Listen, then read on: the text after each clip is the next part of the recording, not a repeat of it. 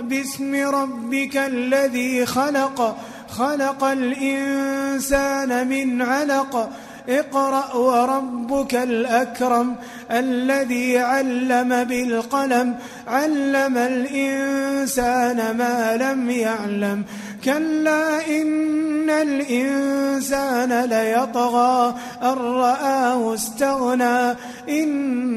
إلى ربك الرجى أرأيت الذي ينهى عبدا إذا صلى؟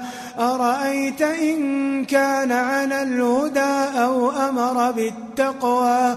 أرأيت إن كذب وتولى؟ ألم يعلم بأن الله يرى؟